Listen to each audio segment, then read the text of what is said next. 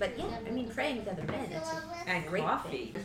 Yep, there, there is coffee. My fault, Michelle. It's a cost per gallon, right?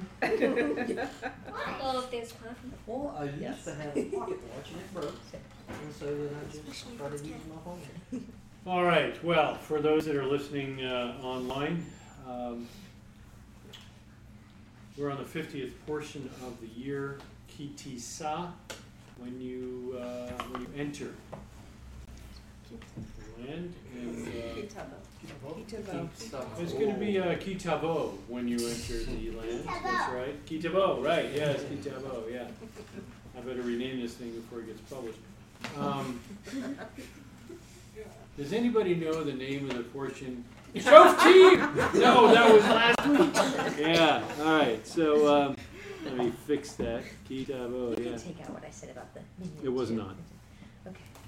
So, uh, anyway, uh, thank you for that correction. It is, uh, in fact, Ki Tavo.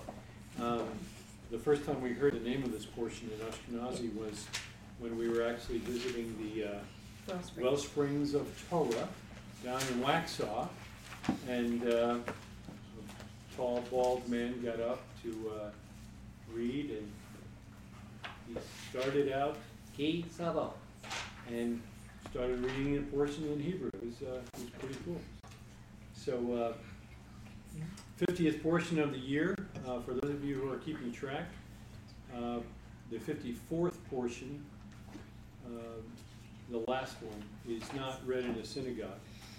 So that only leaves three that are done on Shabbat, that are left before we have uh, Rosh Hashanah. And uh, we won't be meeting for a lot of those. I think we meet one more time, right? This is the second, so we'll meet for the fourth, two weeks from now, which will be the last one, right? Um, Am I missing that, or? Yes, well, the next time we meet will be after Rosh Hashanah, but, and I guess, yeah, one we, more before the. you know, pause there because uh, i- if you're not, if you haven't done this before, Rosh Hashanah is, n- is the head of the year, but it is not when we do the Torah cycle. The Torah cycle starts at the end of uh, Sukkot. So, uh, pretty cool deal. So within two weeks, we've got the Tashlik server for Rosh Hashanah, which I, I would put it up against probably one of my favorite days of the year. I really would. I mean, it's extraordinary time. We get together, uh, we laugh and uh, steal each other's food and, you know, eat weird things that other people brought. And, you know, hopefully Susie's going to have that, that weird cheese thing that was here today that is probably has no cheese in it at all, but it's just cool. Um, Friends are welcome, if anyone, yeah, it's a, it's what we call a bridge event, right? So we want to invite all the weird people we know who are Torah sensitive, right? Um, we always remember blowing the shofar is uh, part of this day, so you want to bring your shofarim. You want to bring a tiny one or a big one, that's fine. Blow them at the same time, that's cool too. You know, Joshua's going to do three at a time this year, I hear, so you never know. Um, we're gonna try and do what we did last year, which will be, uh, uh, if Greg, uh, is here, uh, he'll lead us in the appropriate blowings. If he's not here, I'm gonna take that role and not blow this year. So somebody else can, uh, can actually be the blowhard and, and, and hold the long, hold the longest, uh, tone. Um, Can have a heart attack. and have a heart attack. I understand I turn different colors, and I didn't realize that. Um, So that's, that's Rosh Hashanah, and then, of course, that will kick off the, the ten high holy days. The high holy days, um, final opportunity to, the scriptures teach, the sages teach that the books are opened on Rosh Hashanah, and then they'll, uh, they'll be closed on Yom Kippur. Um, I pray that you're all inscribed for a, uh, a spectacular year ahead. Um, And this week isn't Yom Kippur on a Shabbat? It is So for the can you second time explain row. that? Yeah, um, it is, uh, I mean, Shabbat trumps everything. Shabbat trumps everything but life. If life is, is, is at hand, uh, Shabbat takes a back seat. It also takes a back seat to Yom Kippur. The Day of Atonement is so important to God that, uh, it's the only thing that would override that. So it is a fast day. It is. Our joy is, uh, is actually put aside for twenty-five hours. So eighteen minutes before sunset on Friday evening uh, is when uh, Yom Kippur will start. Uh, I hope you'll all come here and experience the uh, uh, Kol Nidre. Kol Nidre service, uh, all vows, and we'll talk about that at a future date. Um, but that's great, if you've got a kittel, you wanna wear that, uh, everyone will dress in white as much as possible, no jewelry, no, uh, leather, um, stuff like that. So that's, uh, you said that we'll be together for Rosh Hashanah next, before our next Shabbat service? I Yeah, think? next Okay. Shabbat service is the twenty-third, Rosh Hashanah is the twenty-first. Okay, so we will meet And Yeah. the week, the week after that. Okay, so the fast of Gedaliah is uh, in the high holy days, it's the day after uh, Rosh Hashanah or two days after. Uh, In this case, I think it'll be two days after because that fast will not overtake Shabbat. Mhm. Um, and I think the fast of Gedaliah is normally my mother's yahrzeit. Uh, but we'll check that. Um, So, yeah, so then, uh, we're coming for Kol Nidre, and it's the only time that the co- the community gets together, and we don't leave with uh, slaps on the back and handshakes and hugs and hope you have a great week kind of thing, we just kind of, and, and leave uh, as we begin the fast. The fast, I have found personally, I think everyone else would be able to uh, um, agree, is really not as bad as it used to be. If you're constantly busy traveling to another home and getting ready and doing the prayers. If you're sitting at home wondering when the peanut butter and jelly sandwich can be eaten, it'll drive you nuts and you'll feel like the, the fast is horrible. We would- we typically uh. try to time the, the, do a prayer service in the morning and then have it and time the afternoon one close enough so you can kind of go from one to the other without Exactly. go home. Yeah, we don't want anybody, So- certainly don't want anybody to have to drive back home if they're more than, you know, twenty minutes away, so. We'll, uh, we'll have rooms available for those who are, uh, more than twenty minutes away to change, nap, shower if you want, that kind of thing. Um, so, yeah, please make, make, uh, make use of that, okay? Uh, the bottom line is that, uh, at the end of the fast, we'll close it, we, after a bunch of, uh, shakari, Mincha prayers and all that, we'll close it with, uh, the Neilah, where the gates the city are being closed and the books are being closed. And we cry out to God one last time, and I can still remember the year that, I guess it was the first Neilah, maybe second Neilah, where we were literally crying out to God, and I, I just felt just that, that heartfelt cry to God, it was extraordinary. It ends with the blowing, final blowing of the shofar, and then oh, oneg. So uh, the Nela will bring uh, food um, for the oneg, and uh, we'll break fast together as a community. Awesome. And then go home and build your sukkah. That's it. Throw the first nail into the sukkah that night. Um, I mean, if you're righteous, if you're not, I mean, just wait till the morning. Don't- Which is, Um, I'm sorry? which is Sunday, so that's. Which is Sunday, so you've got plenty of Day before. day off from work, so you can go and do that. Um, build a sukkah, and that will, uh, five days later, we'll begin, uh, Sukkot. And, uh, wonderful time, I hope we'll get invited to everybody's sukkah, and we'll just do some sukkah hopping this year. And, uh, I've always enjoyed that. I heard a rumor that yours is open one day. Are you It doing definitely will be open at least one day. Certainly, uh, uh, Mrs. Squitcherini will choose the uh, soup and sukkah party night, which I don't know which. I always have it on the Sunday. Okay, which during is your Sukkot. anniversary. Which is our Sunday, anniversary, yeah. yes, Okay. yeah, And I so, will go ahead and put that on the calendar. yeah, I f- you know, feel free if you wanna bring a thirty-eighth anniversary gift, fine, no Dad, problem. it's not anywhere near You'll, thirty-eight. you'll be a little bit early for that. one. Thirty-fourth, yeah, big part, thirty, it's fifty-eight, thirty-fourth, right, thirty-fourth anniversary gift, yeah. Um, you're welcome to bring those, and just leave those in the left corner of the sukkah, be fine. Um, cash is always helpful. And, uh, yeah, sukkah will be great, and, uh, and then throughout that, we'll have a, a week of uh, wonderful time. We'll close, um, after Sukkot, the seven-day feast of Sukkot will end. The eighth day, Simchat Torah, and uh, Shmini Atzeret are on the same day uh, here outside the land, and we will uh, meet for Simchat Torah as we did last year and maybe the year before, I think, at uh, the Bartos home, uh, where, we- have you been to that yet? No. We will read the entire That's the Torah out loud, all at the same time. There will be not a cacophony, word of the day, cacophony, but a harmonious melody of the song of Messiah, We read the whole thing and it only takes an hour. Or less, depending on how many people we have. We've, we've, we've done it in, uh, in an amazing amount of time, we had a lot of people, but, uh, Yes, Um, well, and the more readers, the better. That's, that's right. another one that. the portion strips, the portions we laid out in strips, in a, in a box, you just come up and grab one of those, and you read out loud. We'll start with the youngest member, reading member of the, uh, of the uh, community, uh, who'll read Genesis That me chapter again? one. I think it is. Again? It is you again. Rub Is this the ninth year in a row for you? I think it is. Yeah. How old are you? You're nine now? Oh, wait, eighth, He's eight now? eighth year. He's No. the eighth year in a row? How old are you? Forty-six? How old are you? Eleven. You're eleven.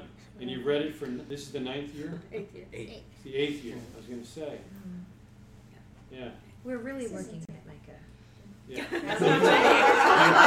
You may be off duty from now on. This may be your last thing, so, you know, if you do it in French, I'll be pretty Maybe impressed. Sophia could say the first verse. Yeah? Oh.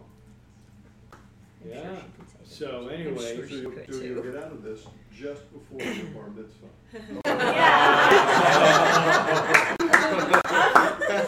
So the youngest, yeah, the youngest person in the community will read the, uh, the chap, first chapter of Genesis.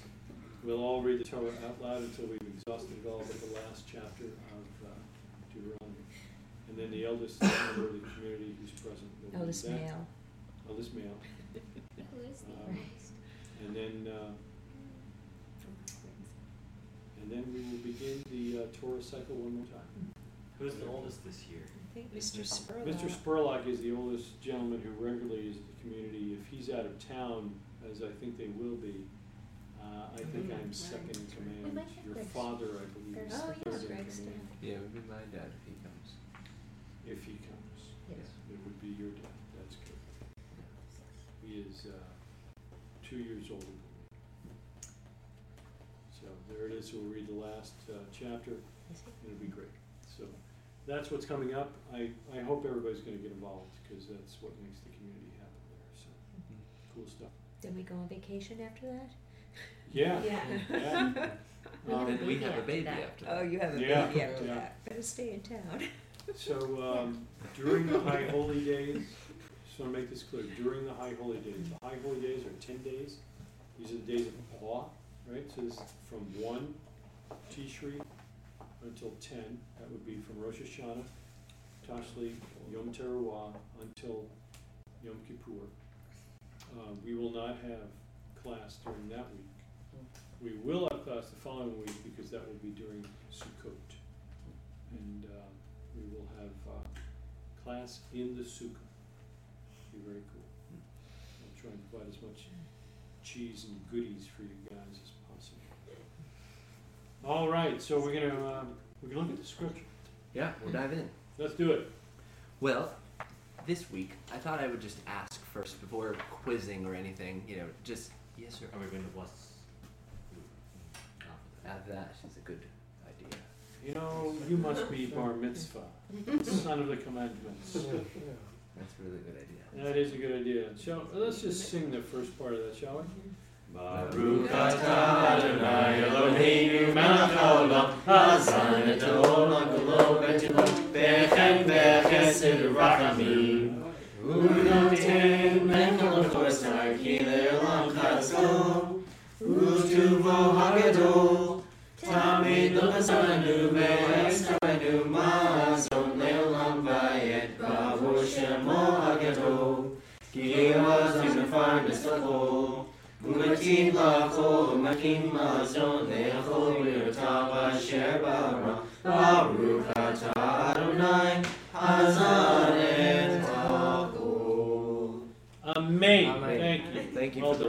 Excellent job.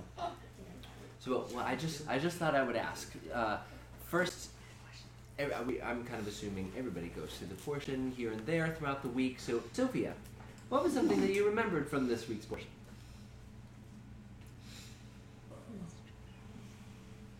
Faith. Did you say faith? Yeah.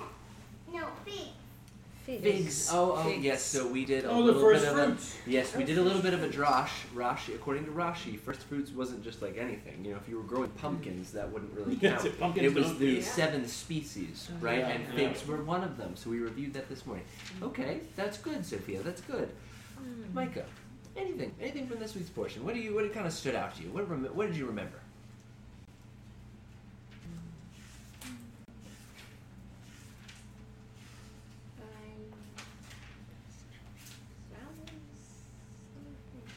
It's all a blur for him. Yeah. I tell you what I remember. Okay. The curses Okay. took a long time to read. Yes, that's a good, that's a good point. Well, so that and that's fine. That's fine. It, it's it is there was a lot this week for sure. But um, one of the things that I was going to talk to the kids about was a really really cool idea that comes from this week's portion. Now, the next question you should be able to answer right off the bat. Sophia, I'll ask you first. What's like the most fun day of the year? Rosh Hashanah. Rosh Hashanah, okay, that's a good one. That's a good one. and There's no, there's no wrong answer, by the way. That's a good one though. Michael, what's what do you think is the most fun day of the year? Uh, does it have to be a high quality? Oh, it's your birthday. I was gonna say it's it's okay if it's not. High holiday. Um, To you, what's the most fun day of the year? What day do you look forward to? First day of school.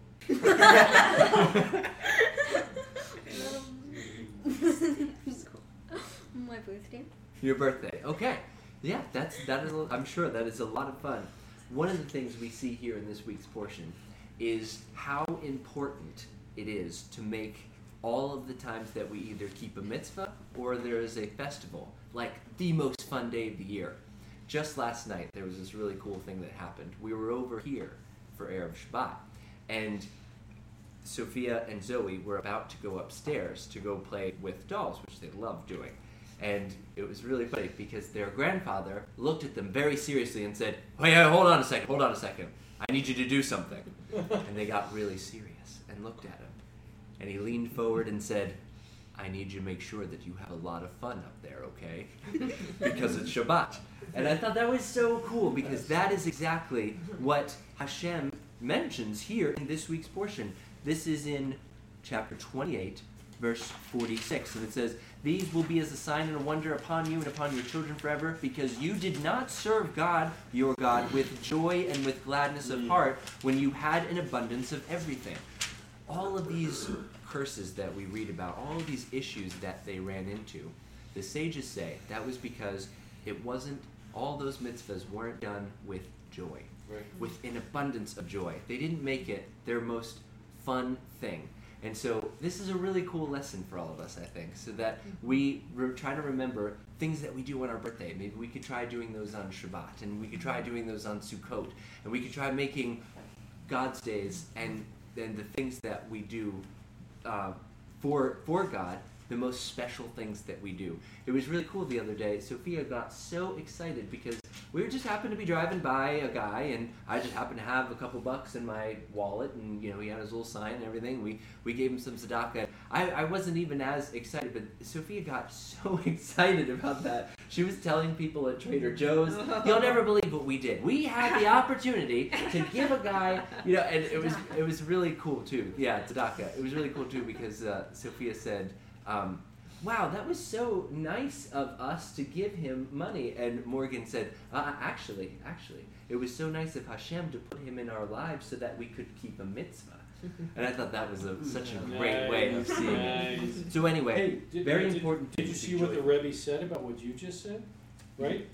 yeah, I therefore offer the following suggestion and request that we increase in joy with the intent of actually bringing Mashiach and the true and complete redemption. Yeah.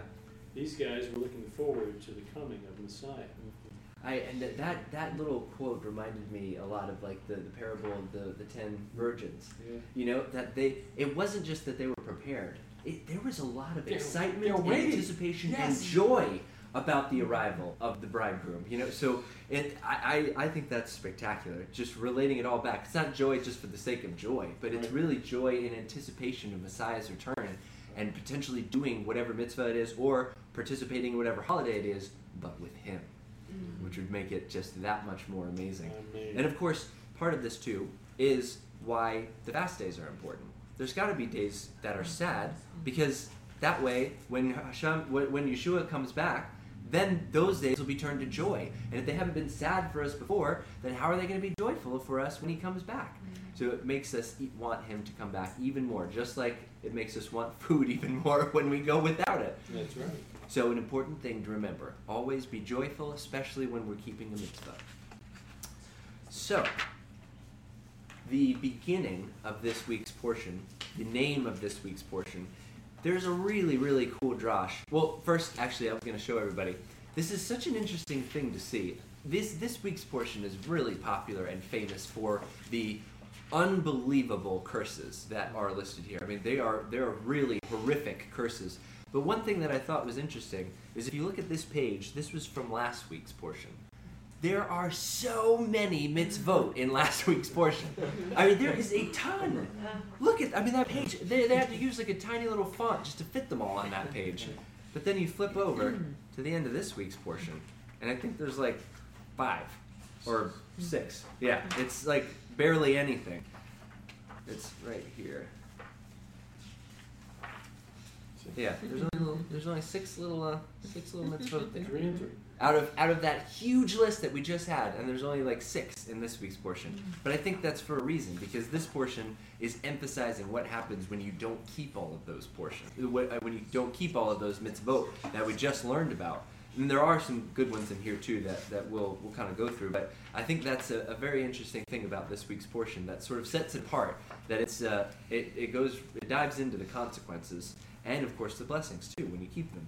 But it's neat because the beginning in the uh, Gutnick Chumash the beginning sort of frames. It uses the, the title of the portion to sort of frame the that that keeping of the mitzvot because ki tavo means when you enter.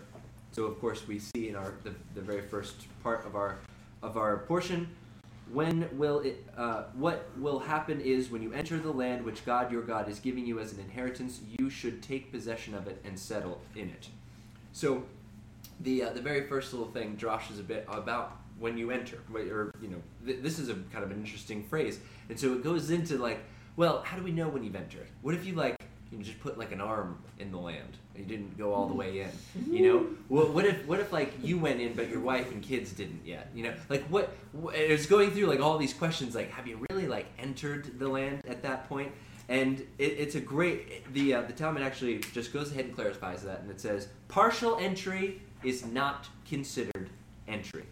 The the true entry into the land is when it, what it says right here in this week's portion when they conquered the land and divided it it's at that point that the land became theirs. And it's cool because it, this goes through a bit of a lesson that we can derive from that.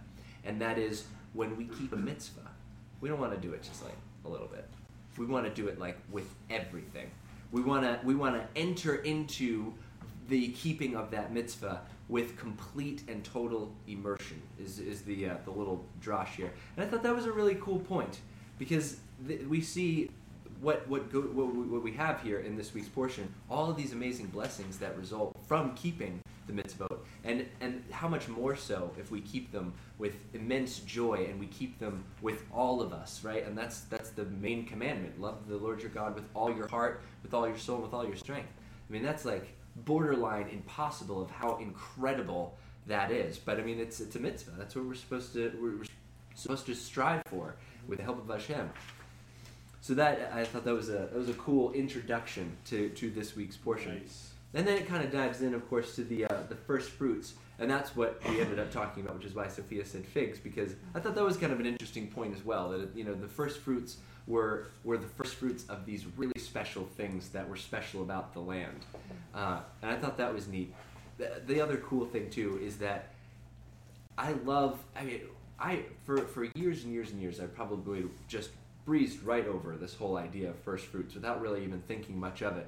But it feels like sometimes it's that very thing that sets the sages off on all kinds of interesting tangents and all kinds of interesting like drashes, you know. And one of the cool things that they had started talking about, and the Gutnick sort of fills it in, is like the timing of all this. So it talks about that this, what we're reading, these first fruits, is the, is the third year first fruits. Mm. And it's cool because the third year first fruits come with a really interesting uh, participation with the, the Levite, the widow, the orphan. You got a ceremony. Yeah, yeah, exactly. You've got a ceremony with the uh, with the, the declaration that you bring, but then you also have this uh, this moment where you get to participate in in the giving of the first fruits with the lowly brethren. Right? They, they're still they're still brothers and sisters, but they're they're widows, orphans, converts. It's you know it talks about, and so uh, that that is also kind of a cool opportunity to be able to do that. You know, this special tithe is done with those people, and we see, of course, how that mirrors Yeshua's life. I mean, the most special person to walk the face of the earth, and everybody was talking about. He's always hanging out with the, the tax collectors and the sinners. And, and all you know? regular people. yeah, yeah. So this this is done in the temple. You bring you bring this first fruits, these first fruits to the temple.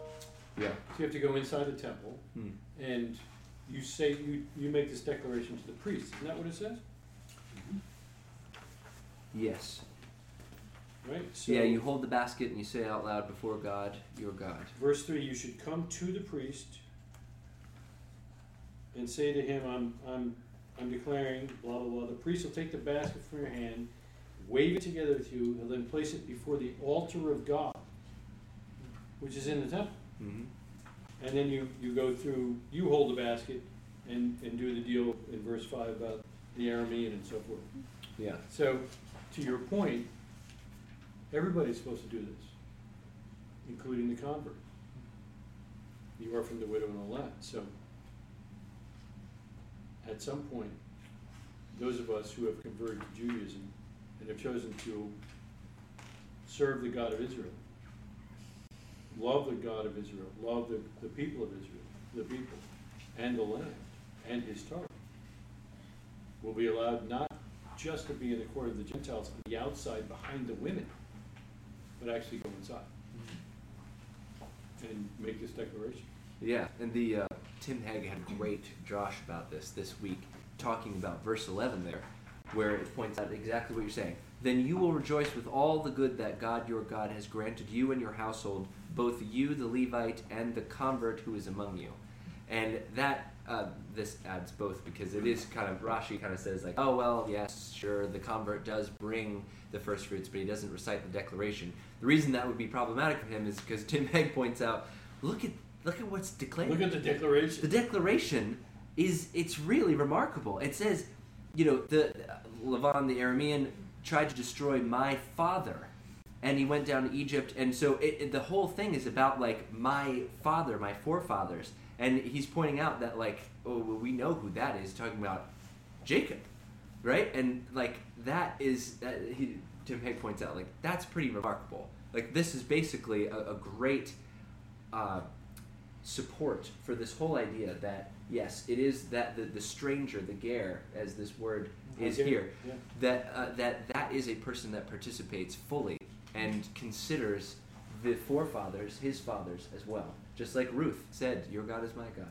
Verse 7 We cried out to God, God of our fathers. Yeah, yeah, So you're, you're also making the point there that it's done at the temple, and this is, so this uh, ritual is something we wouldn't do now, then, right? The ritual is something we wouldn't do, but my point was not that we wouldn't do it now, although that's true, because we don't have a temple. But that even if the temple were up, the Jews We traditionally would separate the men from the women in the Sure. court of the women. And outside the court of the women would be the court of the Gentiles with the, the soreg that has the, Right, right. the, the thing saying, We if you come through here, we'll kill you. So, um, the, the way the Orthodox would look at it is that these are converts and therefore have done ritual conversion and therefore are considered Jews. I would argue that if they're really considered Jews and you would then call them Jews and their children are Jewish, then the word ger does not work for them. And it's the ger, as Gregory's saying, that is going to make this declaration. Not a ger who was converted and is now no longer goy, but Yehudi. So that that's Agreed. that's And I am making a separate point that there's a faction of the Messianic community that does it now. sure. We, we've, Yeah. we've been there. There's there's there's, Yeah, a, there's a yeah. faction of the of the messianic community that also wants to, you know, make their own calendar and Yeah. do all Right, that kind right, of cool stuff. yeah. And there, yeah. Where you do this blessing now, or like as part of Sukkot or anything. But I, I think it's your point about the altar. It's, it should be done at the temple. You bet. And it makes sense given the context that Yeah. it, that we wouldn't do that today, just like we wouldn't give all the other offerings. Sure. But Mhm. what's cool And is you can that you and you have can look and see that this particular one comes under the list of mitzvot that are only done in the land. in the land Sure. when Yeah. you have time. Exactly. And and we, we see what the Orthodox have done because they knew that we couldn't do this, and that's they've added a lot of really cool prayers for Yeah. when when it is Right, first right. fruits. You know, and, and they also consider the, all the high holy days times that are very auspicious for giving a lot of charity. Right. And it's in it's kind of like a, an ode to this, you know. It's it's in remembrance of these mitzvot We that we this, can't do we can right do now. that. But it's like, hey, I want to do something. Right. You know, which is really that's a cool attitude to have. Is like, oh, I can't do this. Oh man, I'm so bummed. Like maybe I should just give a bunch of money to the poor and you know Right, pray some right. cool prayers about remembering these things. So there, there's there's ways of, of participating in, in the spirit of it, but without trying to replicate it perfectly in, in this time that we're in in a in galut. In, in the galut, right. You, you bring up a good point though, Morgan. that there, I guess, at least at Bellatora, I think we tend to forget the fact that just as there are factions and denominations, if you will, in Christendom, mm-hmm. there's factions and denominations within Judaism. Unfortunately, there's also factions and denominations and, and so forth in the Messianic movement. And um, we, we've, t- we've tended to try and um, make any of them welcome here, unless they're Karaites. Sorry. Well, um, one of the uh, what is, while we're just still on this little declaration, it is kind of interesting that it talks about an Aramean tried to destroy my father. It also talks about the the uh, affliction that they experienced in Egypt, uh, and of course, somebody much smarter than me would have asked the question, why only these two? There was a lot of really cool stuff that happened to them like even around the same time. Why do we only mention these two when we're declaring our thanksgiving to Hashem and trying to reflect on all of His goodness? And that is a, there's a really neat explanation uh, in Likkutei Sichot, and it talks about how yes, of course, of course, there are other neat things that happened, right? The Red Sea. You, you've got like the uh, the- Yaakov being saved from Esav. You've got the am- amazing war with Amalek, the, the manna, the supply of water in the desert. All of those things were amazing. The reason that both of these two things are specifically mentioned in this declaration is because these are two things that took place when the children of Israel were in a, a stationary place, when they had settled somewhere. The, the issue with Lavan happened when Jacob had settled with him for 20 years. Over So he was there. Yeah, yeah. So he was there, Yeah. and then the period it's describing in Egypt was 210 years. Mm. So these were established places where these miracles took Oh, place. cool. The other ones, they were on the move. And we want to remember these two specifically because of, of, of thinking about that stationary place because this is now happening in a new stationary place, in the place that he had promised us. I thought that was really cool. Is It's a good explanation. Neat. well, we can kind of keep going here. The uh, got more about the uh, the tithes declaration. You know, needing to uh, this this kind of reminded me a bit of almost like Viduy. You know, the uh, the confession that you do before Yom Kippur.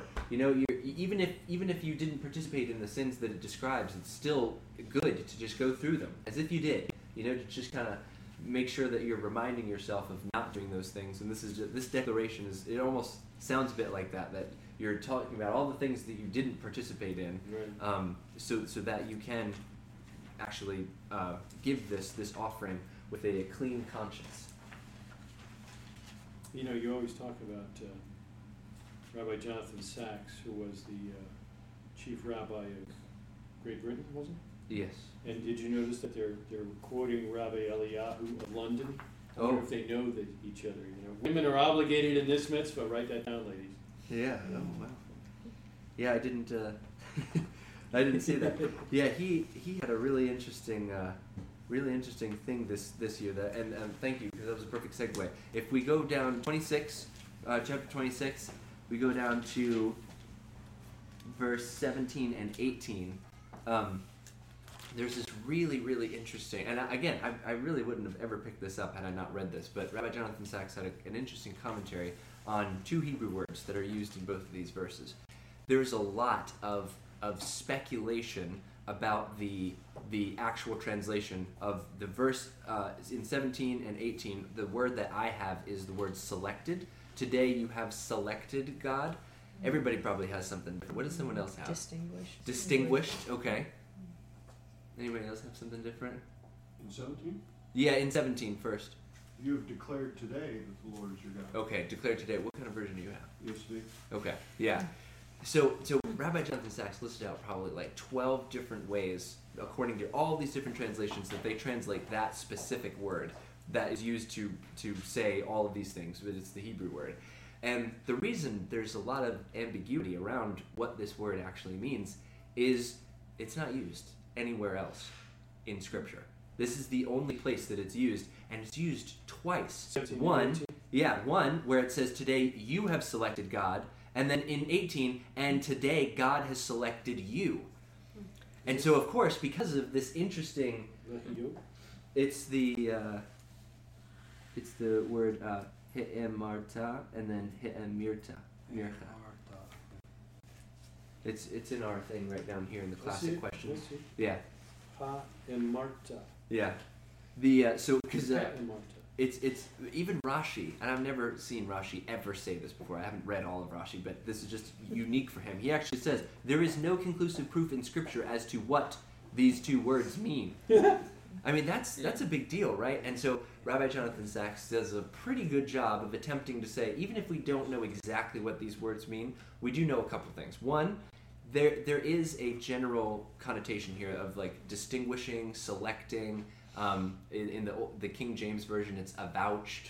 Um, you know, so there. It, I use that in Harris. I think I think uh, one of the versions says like um, you have like declared or, or um, yeah selected is, is what's used here.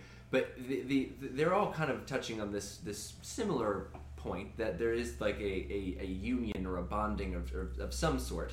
Uh, and he talks about how even if we don't know exactly what this means, we do know one thing is very important. This is describing the the thing that we did with God and then the thing that God did with us. And so there's like this this back and this forth.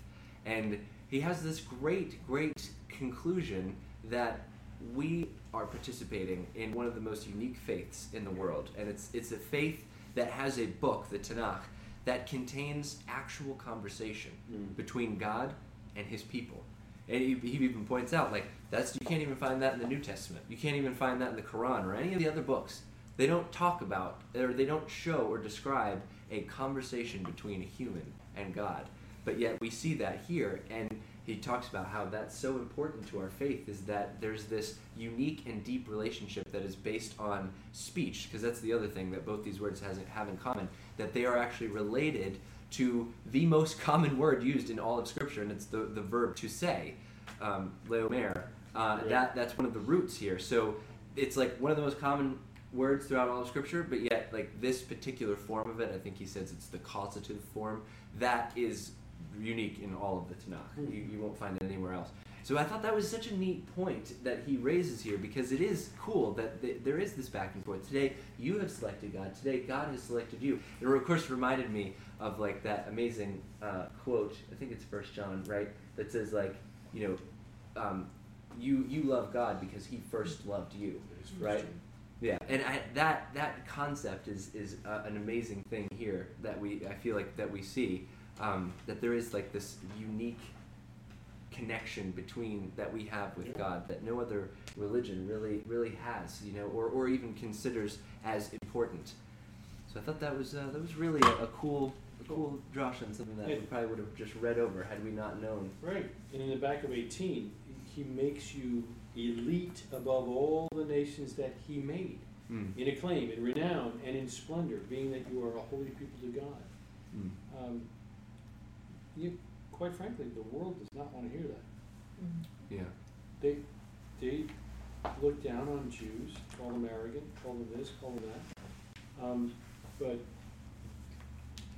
I mean, if you take a look at the number of Nobel Prizes that have been won by, by country, Israel's over the top. If you look at the inventions that have changed the course of the world, Israel is over the top. I mean, just in batteries, it's astonishing. If you look at uh,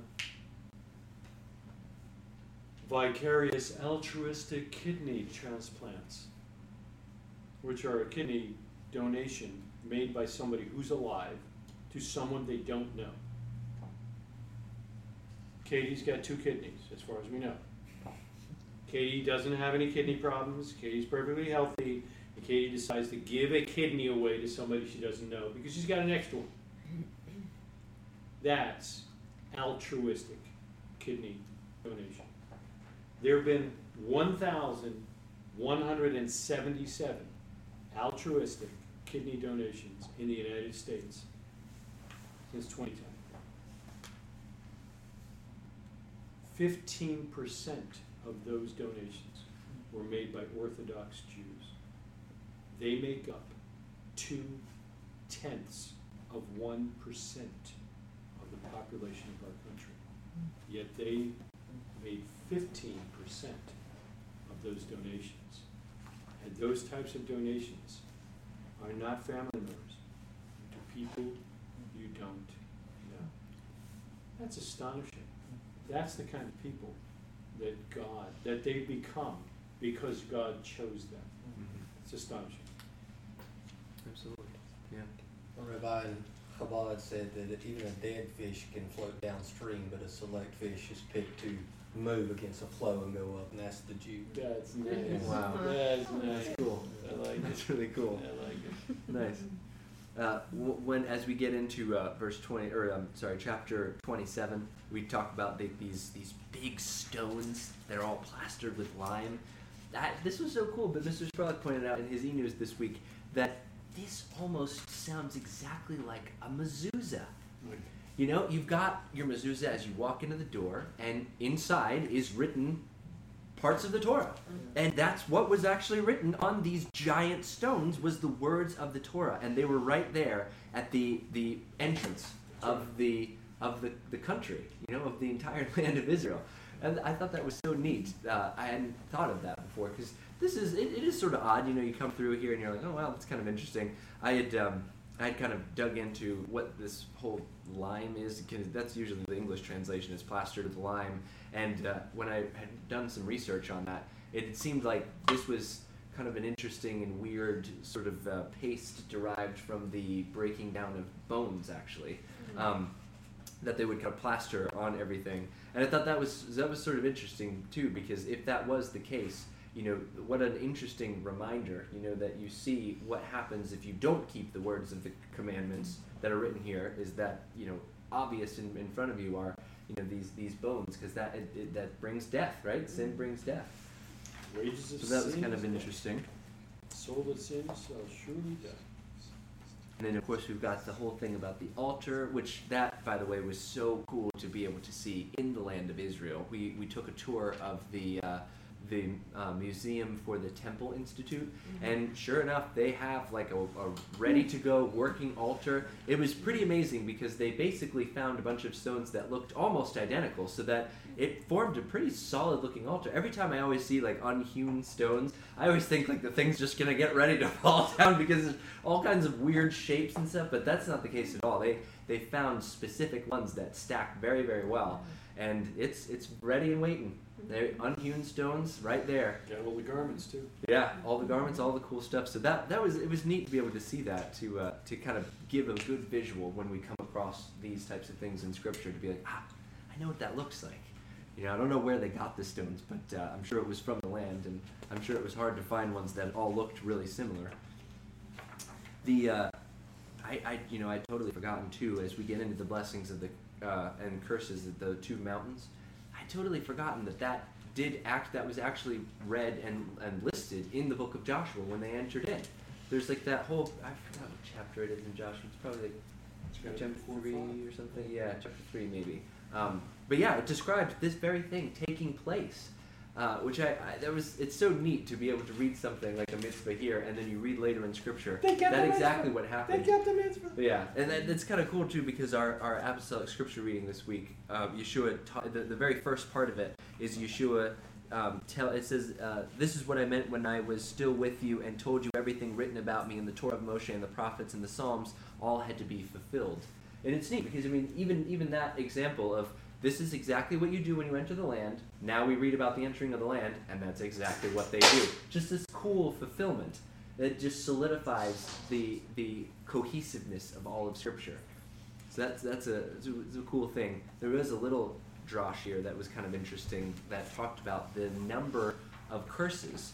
If, if anyone wants to talk, please do. By the way, I'm just like going here. I had a lot of coffee, so Because we cut it in half, there was, uh, yeah, kind of. The, uh, the the people are cut in half, right? You've got six and six, so a total of twelve. But if you count up the curses, which I never think to do stuff like that. The sages are so smart when it comes up with stuff like that. They're like counting the curses. I would have never thought of that. Basically, there are eleven curses. And it's like, oh, that's interesting. Why is there only eleven? Why isn't there twelve? There's twelve tribes of Israel. And their their little uh, Rashi's explanation of that is that, well, it's because Shimon, which I forgot about too, that Moshe didn't actually give a blessing to Shimon, Simeon, and we talked about that, remember? The missing blessing. yeah, yes, there was a missing blessing, and so because he didn't get a blessing, he didn't have a, a corresponding curse. Yeah, Um, yeah, yeah. So anyway, that's that's why there are only eleven because these are corresponding to the blessings that Yeah, each of the members of the tribes received. Looks like twelve. It looks like twelve. Where are you starting to Are get you arguing with? Rashi? I, I'm just- I thought maybe someone else was thinking the same thing. Where, where are you, where are you Uh, starting? fifteen, um, a curse? Oh no, the last one. Yeah, I guess they don't. I don't think they count the last one. Hmm. The last one it is is looks the like whole one. the whole like yeah it- the cursed be the one who does not uphold the words of this Torah and observe them. I think the reason they do that is because all every single other one of the curses they correspond to a story. So they have like a, a an example of when that happened, whatever it's mentioning in the curse, and there isn't one for the last one because it's just an all-encompassing statement um, that isn't directly tied to one of the people. Past event. That's a really good point, though. I mean, that's true. It does seem like there Looks there like are. both. There is if you count them. Yeah, exactly. Yeah. Uh, yeah, and that last one is, is a real doozy because that basically applies to like everyone ever Right. who doesn't uphold all the words of this Torah and observe them. Yeah, that's uh, you know, Baruch Hashem for the, the blood of Yeshua. One of the things that, that I, I was going to talk to the kids about is just that, that simple concept. You know, you read through these horrific things that, that take place and everything, and you think you're good to go. You know, it- oh man, I haven't done any of these crazy things that it's talking about. And then it just gets to that last one, and it's like, yeah, well, you're, you're cursed if you haven't done all of it, basically. You know, and uh, it reminds me of James too. You know, we, we see how how just breaking of one of the mitzvahs is, is you you're breaking the whole you've broken the whole Torah. Um, and it's it's an interesting concept I think that even kids can understand where it's like you have this cause and effect, right? Everybody knows you touch a, a hot stove, what happens? you're Gonna get You're burned. burned. You're gonna get burned. You touch the tip of a sharp knife, what's gonna happen? You know, you're gonna get a little a, a cut, right? And but it would just be it's almost unfathomable to think like, but in in some cases, and this is like the power of teshuva and the power of like this this whole our faith in Yeshua, is that what if you touched the stove and this other person got burned? It wasn't you. You deserve to get burned because of what you did, but it's someone else that got burned. I think Josiah and I should do that, and I'll go touch the stove. You know, and that someone else got, deliberately took that upon himself because he didn't want you to experience the full weight of God's wrath. Wow.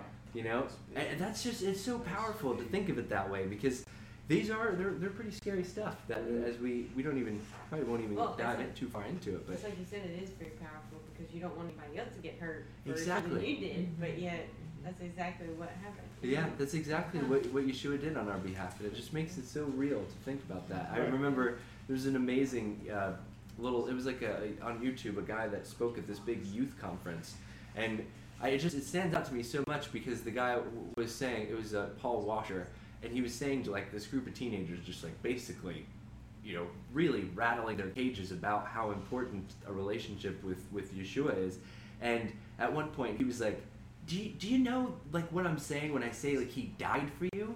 Like, do you even get that? You know, and he's getting like all into it. He's like, he actually died. Like, he really died for you. You know, like re- endured like one of the most excruciating deaths you could possibly imagine for you. You know, just driving it into them, and it, it was was reported that like everybody basically left in tears. You know, just after hearing that because that isn't talked about on that like personal level as often as it should be. You know, McDonald's, we talked to them about this concept with the kids as we're teaching our kids, and they have a lot of neat ideas and a lot of neat stuff that they do with their girls to drive home this point that it's a, a personal and unique relationship with Yeshua that we have, not just a national one, not just a all of us in uh, one in Messiah, but it's like, no, personally too, that He rescued us from the wrath of God. What you're what you're saying reminds me of uh, Spurgeon's uh, sermon, uh, "Sinners in the Hands of an Angry God." Remember But that? wasn't it Jonathan? Yeah, it was, Just- it was Jonathan Edwards? Edwards. Yeah, Jonathan Jonathan Edwards? Edwards. Yes. He's Yeah. that's right, and he read it. Read, yeah. So yeah. it wasn't even Monotone and impassioned. everything. He just read it, and people were screaming and falling in the aisles and fainting. They were so taken by the wrath of God, and you're you're like hanging on a spider web over the flames of hell. And he didn't even yell or anything. He was just reading. You are like, like hanging from a spider web over the flames of hell.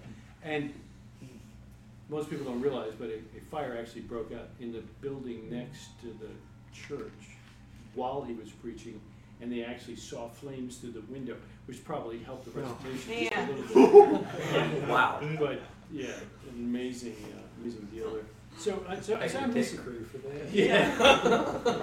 He probably paid for it. Right. Yeah. So I'm, I'm, I'm, I'm missing something. So Morgan was so quick uh, uh, with Andy here to count that there was nine, not eight, or something like that. No, 12, not 11. Okay, twelve, not eleven. So, I, you know, I'm looking at it and I get like fifteen pages of curses and I'm wondering, you know, where, where are they counting? Are we starting at twenty-eight fifteen? No, no, no, no. We were, we were all the way back to 27. 27 We were going through 27, 14, Oh, uh, 15 okay, so to I'm like 26. ahead of you. Yeah, yeah, you're and a I'm little bit ahead. curses These are all the going sixty-six. It was the ones that they would say, yeah. Sixty-eight. Oh, I know. Yeah, Yeah. there's a ton of Holy those. cow! Well, Yeah. you know, I'm, I'm reading about that, and and uh, he says, this is the Rav, uh, the Rebbe says, the admonition here in Per- Parsha Ki Tavo contains 98 curses. I read that, and then Morgan says, There's, uh, it looks like there's twelve. Not like 12. Well, she got 12 out of 98. I- I'm sure I taught her math better than that. Whereas the admonition in Parsha Bechukotai contains half that amount, only 49 curses. And in Morgan's version, there's only 12. So we're reading multiple curses? There's two sections of curses? Well, so the the ones that we were talking about I'm going back to specifically. 27 now. Where yeah, are we at? the, these were the ones that were. Oh, on the mountain. Yeah, on the mountain. Oh, these are the ones they Yeah, because said. because Okay. and the reason that Ah, there's a correlation is yeah. because it had broken up the tribes. Right, right, right. I Yeah, yeah. You. I got you. I got you. That, that was why. Yeah, they were Right. like, why isn't it 12 not 11? Gotcha. Or- right. Yeah, 12 not yeah, el- yeah. 11. 'Cause Not, it- why is 11 not why 12? why is it 11 not 12? Yeah. Even though there is so 12. here, when we there- get into yeah. 28, Well, it'll be a good conversation with Rashi later. Yeah. we're 28, In 15. Jerusalem. There's a The consequences to failing to observe the mitzvot. We're going to read 90 curses, which is why that particular reading took so darn long. Yeah. yeah. Oozing sores, and, you know, and, and Micah's like oozing sores, hemorrhoids and lesions, dry lesions, bewilderment, and I know he hates that. Can that not just be hidden blessings somehow? I hope so, although I've experienced some of these and it didn't come out that way then. Yeah, yeah. The uh, Thank you you know one thing for me. just uh, on a on a more pleasant uh, more pleasant note, I, I had forgotten to mention you, right before this blessings and cursings. There's another one one of those like little scripture verses that just packs a punch when you have the right commentary that that flushes it out for you. In uh, just real quick in 27 verse 9, it's one of those that says, Moshe and the priests uh, of Levi spoke to all of Israel, saying, Pay attention and listen, O Israel. Today you have become a people to God your God. And uh, Rabbi Samson Raphael Hirsch talks about how this is a unique characteristic of the Jewish people because they didn't become a nation. It says his, he says their nationhood wasn't forged at the point when they had gained their own land, or it wasn't formed when they had developed a common language or developed a common culture. But it was on the day. It says today you have become a people to God. Their nationhood formed on the day that they accepted the Torah. Mhm. The, it's, he's, the way that he puts it is on the day they pledged to uphold the Torah, because that's what they say at the end of the That's blessings. cool. You know, all these things we will do. So I, that's a kind of a neat characteristic of of, uh, of the Jewish people and, and how important they are to Hashem. Got chosen and accepted the choice. Yes, absolutely. We uh, there's of course a lot of of these uh, really scary things, uh, and a lot of really good things that it talks about at first. The blessings are just incredible, and uh, there's a couple a couple of the the commentaries that try to pair up some of the blessings with some of the curses, or some of the blessings with some of the consequences. You know, pointing out like, uh, you know, when um, just like when a thief takes something, according to the Torah, when he's caught, he has to pay back double and that's sort of what happens because these curses re- describe like you know that th- everything's just going to be ripped from your arms you know all of the goods and all of the places that you live and oh, your, your sheep your cattle your children your wife everything you know is going to be taken from you but when there's repentance and when messiah returns those things the nations will come and be giving those things back to the jewish people many many folds over because it was it was uh, stealing in a sense Mm. so that was kind of a, an interesting, an interesting thing. We already talked to you about I was joy. reading through the Daily Dose of Torah and how everybody was always watching Moshe and how he's such a great man and all these miracles are happening around him, right? And Right. but he's not entering the land with them, and so now that they see that it's not necessarily Moshe that's doing all these miraculous events, but yet it's God, and so they have that mm. faith going in to the land that is it is God. Right. He's about to die. Hmm. That's cool. Um, Alan and I noticed that the, the, the Aliyot, as you read each day, was fine. Until you get, I mean, the fifth reading starts at twenty-seven eleven, and you read the blessings and the curses until you get to twenty-eight seven. The sixth reading was just horrible. Yeah. You start with the very last part of the blessings, and in twenty-eight fifteen, you keep going page after page after page after page until you get to the end of the chapter. And you've got literally a few of the blessings and ninety curses. It took fifteen minutes just to read all this bad, nasty, terrible stuff.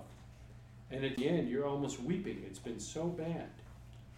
And then the seventh reading, the next day, which was this morning, is four verses. I got like six pages I got to read here. It was unbelievable. Yeah. Hmm. The uh, one of the one of the interesting things about verse twenty eight, chapter uh, or chapter twenty eight, verse three, where it, in in the blessings list it says, "You will be blessed in the city and blessed in the field." This is so neat, but uh, this particular rabbi, Rabbi Bunim of Peshischa, Oh, him. Yes, we, we all remember him. Yeah. he uh, he had talked about how this concept of blessed will he be in the field and uh, in in the city. Um, it's it's this idea of a true tzaddik. It's a guy that uh, he's saying it, it's not the tzaddik in a fur coat. It's kind of like that uh, that cool um, analogy that they give. You know, a true righteous person doesn't walk around in a fur coat when it's cold out. He lights a fire so that he's not only warming himself but those around him. others, You yeah. know, and a true tzaddik is a guy that, that would do this. That he is a blessing in the city and in the field. That he his blessing isn't just internal, maybe just for him and his wife or just for him and his family, but he blesses all those around him. Nice. And that was actually kind of a cool segue because what does that make you think of? It's like Yeshua Yeshua's talking about the light. You know, you don't hide your light un, under a, a bushel. You know, you, you want it you want it to shine for everybody. And I think that's that's a, a really good segue into our uh, our haftarah. If there isn't isn't anything else on the Torah, Page two eighty-six, if you got a Google like that. is it actually in there? I thought it's in. All of them are in. I thought it was in here. Isn't It's separate also book? in here. Also? Oh. It's at the end of each book. Interesting. I didn't even realize. Well, that. if you want to just have fun. Y- Yeah. Yes, Sophia? Um, just like in our song, to hide a light in your brochure. And then she says, no. Yeah, no, I'm gonna let it shine. That's exactly right, Sophia. Yes, and that light, according to our Torah reading, that light is our Torah observance, keeping the mitzvot. We want to we want to keep the mitzvot and take care of the people around us. It's also Yeshua. It's also Yeshua's Yeshua. light. Yeshua's light, exactly. Yeah, that and, and we're kind of getting into that in this week's Haftarah, just to see this divine light that we have the opportunity to participate in. Yes, and Yeshua does make it clear that his light is in all of his disciples, Amen. and that uh, it's it's clear that when we demonstrate love, when we demonstrate righteousness, that is a proclamation of our allegiance to Yeshua. So, we had uh, we, we didn't get a chance to read, of course, the the Haftarah. It was from Isaiah 60, verse 1 through 22, uh, which and it's and it's really amazing. And then uh, the the uh, apostolic scripture reading was from Luke 24, 44 uh, through the end of the chapter, and they uh, there's a really cool correlation between both. But this is this just was so neat because I, I've been excited about reading all of the this this Haftarah and then the next one. The next one is the seventh one of consolation, because of uh, a couple of portions ago we had, I had mentioned that the. Uh, Chabad.org had an interesting commentary about how all of the seven Haftarot of consolation all kind of ascend in, in its level of consolation. And boy, doesn't this one do a great job? Top shelf. It is just spectacular to think about a time when, when all of this stuff happens. I mean, it would. I, I think about Diana. Oh, Hang on, did everybody get a chance to read it, or should we read it real quick? Anybody, everybody, did nobody get a chance to read it? did we? Nobody got a chance to read it? You're waiting for it? Sophia? You wanna read it? Haftarah? Did you read the Haftarah? Let's read it. Maybe just the Gutnick guys. Okay, we, go ahead. Give us the Haftarah. Arise, shine, and rejoice, O Jerusalem, for your light has arrived, and God's glory has shone upon you. Darkness and suffering will cover the earth, and thick clouds will cover the nations, but God will shine the light of salvation on you, and his glory will be seen on you. Nations will follow your guiding light, and kings your shining brilliance. Jerusalem, raise your eyes, look around, and see how everybody is gathered together and are coming to you. Your sons will come from afar, and your daughters will be reared by kings. When you see this, you will glow with joy. Your heart will throb and swell. For the many possessions of the people who live in the west will be turned over to you, and the wealth of nations will come to you. You'll be covered by hordes of camels and young camels from Midian and Ephah, brought as gifts. They will all come from Sheba, carrying gifts to God of gold and incense, and they will declare God's praises. All the sheep of Kedar will be gathered up and brought to you, and the rams of Nebayot will serve all your needs. They will be accepted favorably on my altar, and I will glorify the house of my splendor by causing the nations to come with gifts of gold and silver. Go, Jonathan. People will ask, who are these exiled people that are returning so quickly, like soaring clouds, and like doves to their cook widows? For the people of the islands are gathering with the ships which cross the sea of Tarshish in the lead, to bring your sons from afar, along with their silver and gold, as a gift for God. All this will happen for the sake of the name of God your God, the Holy One of Israel, who glorifies you. Amen. foreigners will rebuild the walls of your cities, and their kings will serve you. For I struck you in my anger, but in my grace I had mercy on you. Your gates will always be open. They will not close day or night, so the wealth of nations may be brought in to you, with their kings in procession. For whatever nation or kingdom does not serve you will perish, and those people will be utterly destroyed.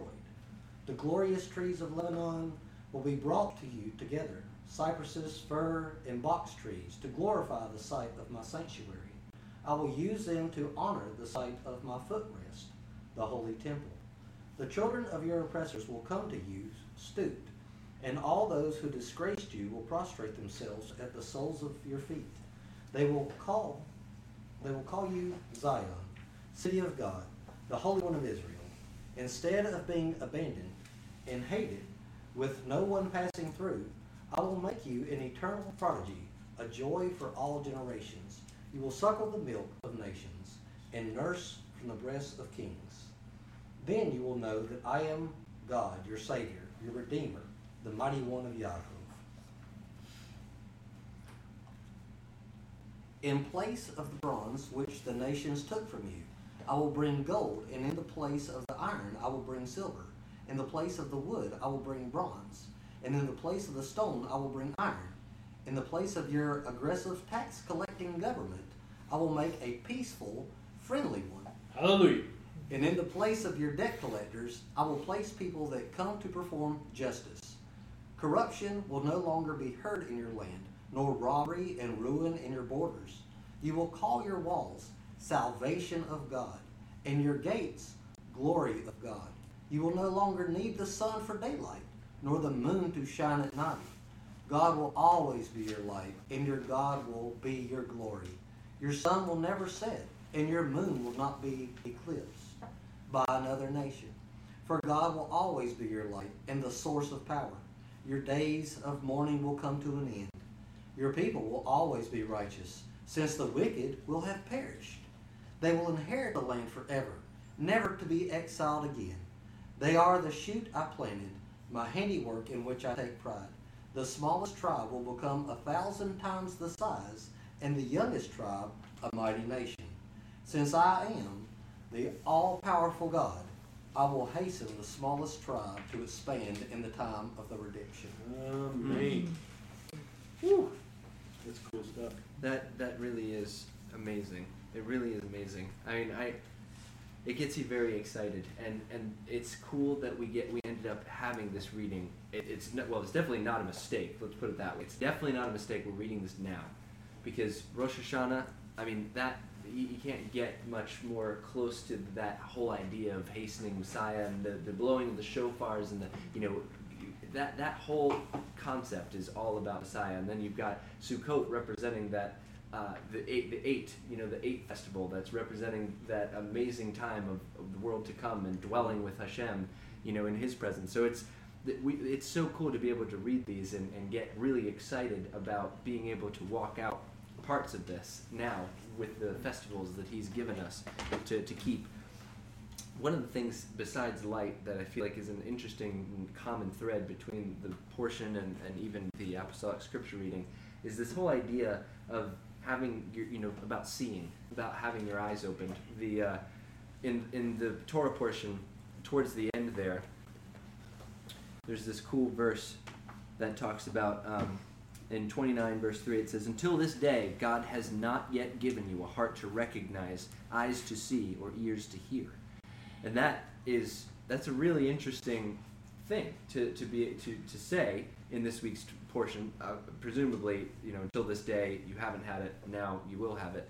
And and then here in uh, in this week's haftarah I thought the, the interesting thing is the uh, in verse four, chapter sixty, verse four, it talks about raise your eyes, look around, and see how everybody is gathered together, um, and you're, you're kind of seeing what's what's happening, and, and, and presumably perceiving what's all taking place. That it's not just you know a, a fun festival going on, but that it's it's the, the actual redemption. And then Yeshua, it specifically says after Yeshua talks to his disciples, it says, then he opened their minds so that they could understand the Tanakh telling them, here's what it says, The Messiah is to suffer and to raise from the dead on the third day, and in his name, repentance leading to forgiveness of sins is to be proclaimed to people from all nations, starting with Jerusalem. Mm. So that it was cool that they they picked that one too, that to tie all these threads together. That it is Hashem that gives us the eyes to see, the ears to hear, and uh, the mouth to speak as well. And so we we have, I think, a, a big obligation before us. You know, the fact that we have come to the understanding that we have, it's not something to be prideful or to boast about. You know, as as Paul puts it, you know, we we're just grafted in you know, and, and the, the grafted in branches shouldn't be boasting against the, uh, the native born branches. But the, the thing that we have as a responsibility, I feel like that's, that's so important is to make sure that we're carrying with us the light, you know, as described through, throughout here, that light of Yeshua, um, because he's given us the, such an amazing opportunity to understand and perceive these things in Scripture. So many people read over the stuff that we're talking about that makes us so happy to talk about, and they don't get it. It doesn't. It doesn't. It doesn't seep in. You know, it doesn't change their life. And that was uh, another thing I ended up hearing another pastor talk about at one point that really stood out to me. It was just this whole concept. He was saying, like, you know, if I'm standing in front of you guys and I say that I, I just got hit by a truck as, as I was on my way here, you'd be looking at me and being like, what are you talking about? you you look fine. And it's like, and if I'm standing up here saying that, you know, I believe in Messiah, but I don't look any different, like, you shouldn't believe me either. Because people that are in Messiah, they look very different. Something changes. That's cool. You know, you're never the same. And uh, and we yes sir. I'm looking right here, Yahu Shimoni. Arise, shine, and rejoice, all Jerusalem, for your light has arrived. According to the Midrash, this verse refers to the spiritual illumination offered by Mashiach. Mm. So these guys, too, Or look, are looking to Yeah. Mashiach. Yeah, yeah, exactly. The Yeah. the uh, Chabad.org's commentary talked. Uh, they they sort of every time throughout the Haftarah that they read light, they kept thinking like inspiration, wisdom, the thing that the, the revelation, the- not just the light. light, but like the actual like now we're gonna actually understand even more than we have. You know, we we we come to God with a simple faith, with a simple understanding, but someday He's going to reveal the depths of Scripture to us that are just gonna it's gonna blow us away. It's gonna it's really gonna blow us away. This is it's a neat. Uh, it, it's neat too that the, our apostolic scripture portion ties into uh, the, the whole because what what is this all talking about? It's talking about Zion, the city of God.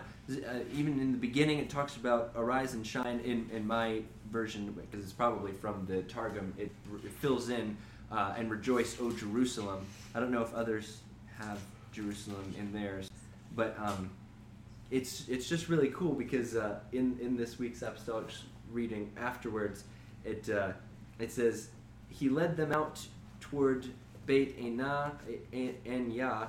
Then raising his hands, he said a blessing over them. And as he was saying, he, as he was blessing them, he withdrew from them and was carried up into heaven. They bowed in worship to him, then returned to Jerusalem, overflowing with joy. And they spent all their time in the temple courts praising God. And so this this amazing, joyous, and very revealing experience that they had, because they it says that their minds were opened and they had this incredible revelation of Yeshua. Uh, this all happened in Jerusalem, and they took that joy with them and went straight back into. And I think that's so cool. They spent all their time in the temple praising God, right where it's talking about here, because the, the commentary talks about this, uh, where it says, "Rise and shine." Mine fills it in right here where it says. Um, in in chapter or uh, in verse 13 at the end of that it says i will use them to honor the site of my footrest and this version fills in the holy temple i mean where else? We, we- Right. we know in, in other parts of scripture that that is what he's describing. So that, that's just it's such a cool tie together. Yes sir. The, uh, for those who are unfamiliar, Luke twenty-four fifty, where Greg started reading, um, lifting up his hands is, is a Jewish euphemism for the Aaronic blessing. The only time hands are lifted, right? So most of us have heard this before, but um, that in that day was never done by a non-priest. You had to be a priest to do it. And uh, the tradition was that as soon as you saw his hands go up in the shape of the shin, you needed to put your eyes down because the Shekinah, the very fire of God, would light on his fingertips. And you didn't want to look at the Shekinah of God. You might go blind, you know, who knows what, or be struck dead. Um, So as soon as this man, this Messiah, lifted up his hands and began to bless them, which would traditionally have been the Aaronic benediction, their, their heads would have gone down, and they'd be looking down at the ground, probably at his feet. And that's when he was parted from them and lifted up into heaven. So I'm seeing movement. I'm always looking for sounds in the scripture, but I'm seeing movement now. Right? So I see hands go up, I see heads go down. I hear a Jewish man start to sing a blessing, and I see heads go up and jaws go down. As they're like, saw the guy walk on the water, never saw him fly. This is amazing. And later on, we see the, uh, the uh, angel rebuking them. What are you staring up at heaven? What are you doing? You know? So, this is uh, for those who question that Messiah would be part of part of the priesthood, right? Well, he wasn't part of the Levitical priesthood, uh, but certainly is our, as the writer of Hebrews says, our high priest. And this is, uh, as I believe, the beginning of his ministry as our high priest, because now he's going to intercede for us, as the writer of Hebrews says. He ever intercedes for us. He's, this is a constant deal. So, cool stuff. Yeah. Kind of in uh, in conclusion, and if anyone else has stuff to say, the uh, last kind of thought that I had here in the uh, in the Haftarah was how kingly and majestic the descriptions are. Just about because when you think of like a, a very an amazing kingdom like Solomon's kingdom or, or David's kingdom, you do think about the the incredible structures that have been put in place to defend against enemies. You think about the incredible wealth that they've amassed. You know, you think about the the vast number of people. You know, you think about a lot of the stuff that's talked about here. You think about flourishing trees, even. You know, and so a lot of this imagery, it's it's so cool to think about that it's describing the kingdom, the kingdom when Yeshua returns, that will be established. And what's so cool is you think about that first and second coming pairing with like you know the the whole Jewish idea of Messiah ben Yosef and Messiah ben David. That the first one, it was it was a lowly time, and it was things needed to kind of kind of disseminate from from within a, a core group of people and be be with the, the lowly of the people to demonstrate what true love looks like you know to demonstrate the, the compassion of god. And it's just so exciting to think that that second time this is going to be the reign. This is going to be when when the kingship is put in place. And and it's so cool that we're reading again so cool that we're reading this now you know? Uh, as the Spurlocks would say hashtag king is in the fields you know? Um, just before when we were praying, Sophia kept pointing out all the, the references to king throughout Shacharit. And I had never really thought about how often it's referenced. And that's yet another little thing that's embedded in our prayers that remind us of a time coming when God will reign as king. Amen. You know, that Yeshua will sit on the throne and we will will be in the best place you could be. And it, it'll be right with him and it'll be in just an incredible, majestic, and awe-inspiring city. I love it. Any any other comments on the? Uh, I was kind of soaking in the glory of that. Yeah. it's it's exciting. It is. Right. I love talking about this stuff with you guys too, because we, as a community, you know, we participate throughout Elul as a community. We read through the Haftarah, the Torah. As a community, we're going to participate in Rosh Hashanah, and it's going to be a really fun time. Amen. Really fun time. Exactly. Yeah. Praise You got- It's some kind of an interesting tie-in too between where you, I think where you started, or close to where you started, and, and the, uh, the end of the apostolic reading. Uh, You know, where in Deuteronomy twenty-eight forty-seven, it says, because you did not serve the Lord your God with joyfulness and gladness of heart. Mm. That's why these things are gonna come upon you. Yeah. And at the very end of the reading from Luke, they went back And it's, they didn't just go back. It specifically says they went back with great joy. Right. Yeah, yeah. And and exactly, that's so that's so cool. That's an excellent point. And not only did they just go back, but then they went and praised God in the temple, mm-hmm. presumably where a lot of mitzvot are taking place. Yeah, exactly. But yeah, Yeah. yeah. Oh, that is so cool. That is so cool. Mm-hmm. And that that is kind of that point going back to what that pastor was referencing. It's like if there has truly been this change, if your eyes have been opened and there's this joy welling up inside of you, something's gonna be different. You're gonna look, what happened to them. They ran, they hightailed it back to Jerusalem because of how happy they were. They couldn't wait to get back to God's city and to, and to participating in, in God's service. So cool stuff cool stuff and i i feel blessed to be in a part of a community that i i am always feeling the joy at all of the events that we have it is it's a joyous thing and i think we're experiencing as all of the kids are getting older and kids are getting bar mitzvah we're experiencing like a reinvigoration of joy That's right. from that younger generation too. I mean, I, I derive a lot of joy from, from seeing the, the Martin kids participating in things and seeing my kids participating in things. It's, it's, it's really, really neat. So may we continue to be joyful as we await the coming of Messiah Yeshua. Amen. Hmm. Will you close this, please? Good Father, we thank you. What a glorious Shabbat it is. We look forward to the coming of your Son soon and in our days. We pray, Father, for those in distress today on the Sabbath because of the storms. Pray that you would comfort them, provide relief for them through your people. And Father, help us. Help us to understand our relationship to you.